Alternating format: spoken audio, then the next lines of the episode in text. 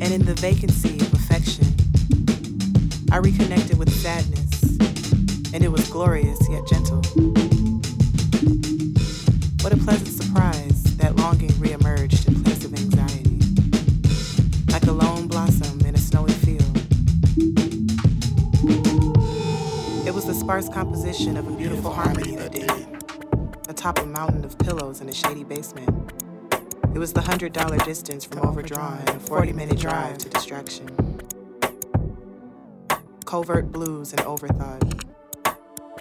Honey high and blue. That's what they call it, and a shaky exhale, even. A mad dash toward the emergency exit of a sinking present moment. A subversive, a subversive release. release. Gotta come out at some point.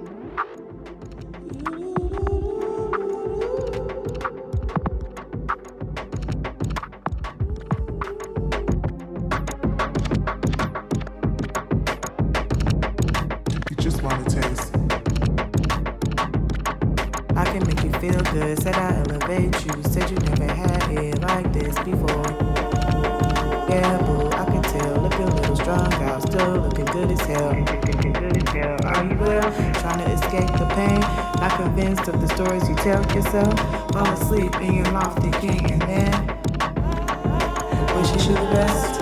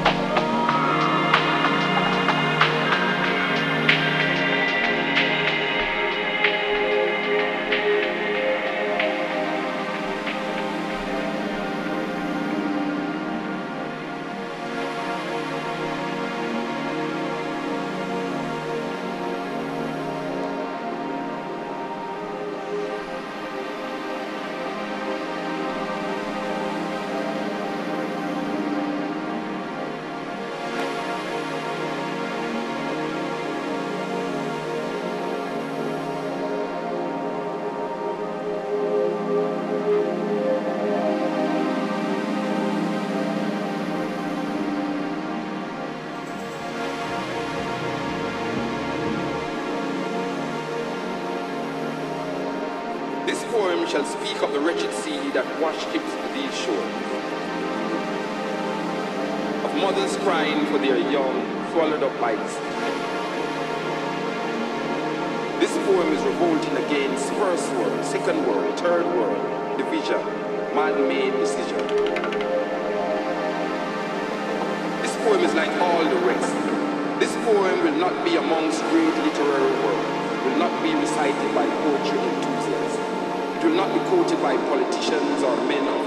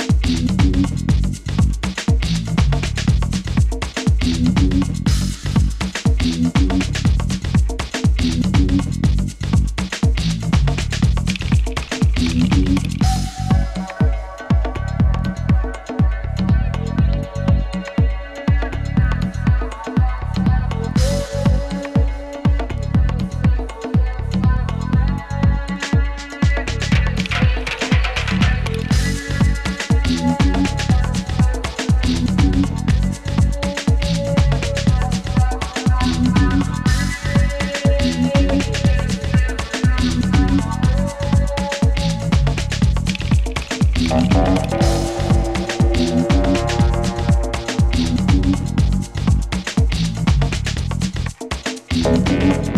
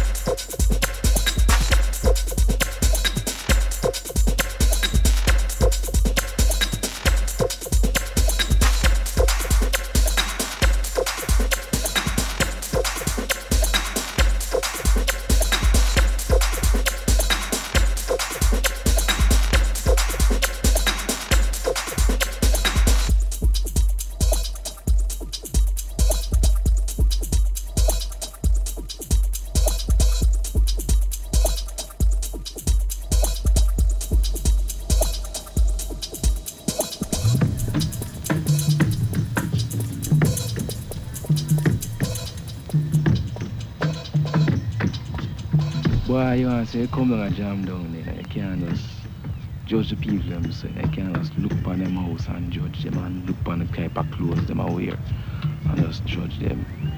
You have to look at them heart. Reggae is the heart, you know. You understand?